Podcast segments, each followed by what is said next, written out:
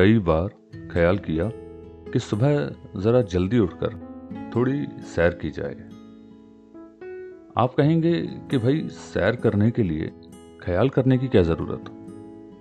सैर ना हुई, गोया समंदर पार करना हो गया, जो इतना सोचना पड़े। तो बात यूँ है कि फरवरी का आखिर चल रहा है। इन दिनों की सुबह हल्की ठंड अभी भी है फिजा में। और ऐसे में इस प्यारी सी ठंड में कंबल से निकलने का दिल नहीं करता। पलंग छोड़ते वक्त कोई गुनाह किया सा लगता है। सैर का ख्याल, सेहत की फ़िक्र या तंदुरुस्ती के लिए दिल में आया हो, ऐसी बात बिल्कुल नहीं है। शायद इसलिए टलता रहा। बात असल में यूँ है कि शाम को घर लौटते वक्त जब आसपास नज़र पड़ती है तो देखता हूँ कि अलग अलग किस्म के रंगों के बनावट के फूल चारों ओर फैले हैं और दिल करता है कि इन्हें सुबह की पहली किरण के साथ खिलते हुए देखूँ। तो आज मन बना ही लिया है कि कल सुबह सैर पर निकला जाएगा।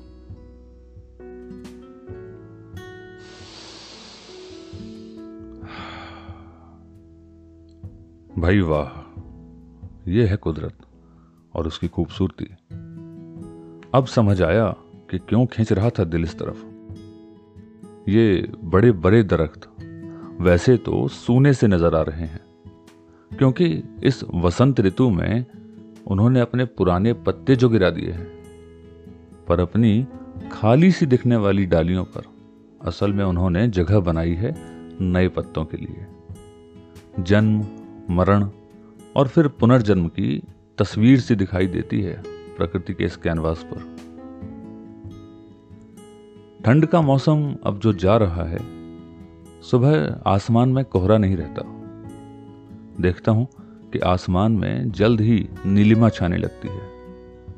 क्षितिज की ओर तो यह आसमान हल्का नीला रहता है, पर जैसे जैसे आसमान की ओर चढ़े, यह नीलवर्ण गहराता जाता है। ठंड के मौसम में जो परिंदे अपने घोंसलों में दुबके बैठे रहते थे, और उनकी आवाज़ दोपहर से पहले सुनाई ही ना देती थी। अब बसंत आते ही निकल पड़ते हैं, अल सुबह अपने आशियानों से, और सारा वातावरण उनकी मधुर आवाजों से गूंज उठता है।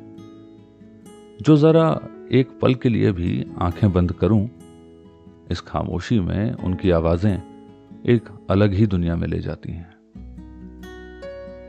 चारों ओर, कहीं बड़े दरख्तों की आड़ में तो कहीं खुले में। रंग बिरंगे फूलों से लदे झाड़ बड़ी खूबसूरती से फैले हैं।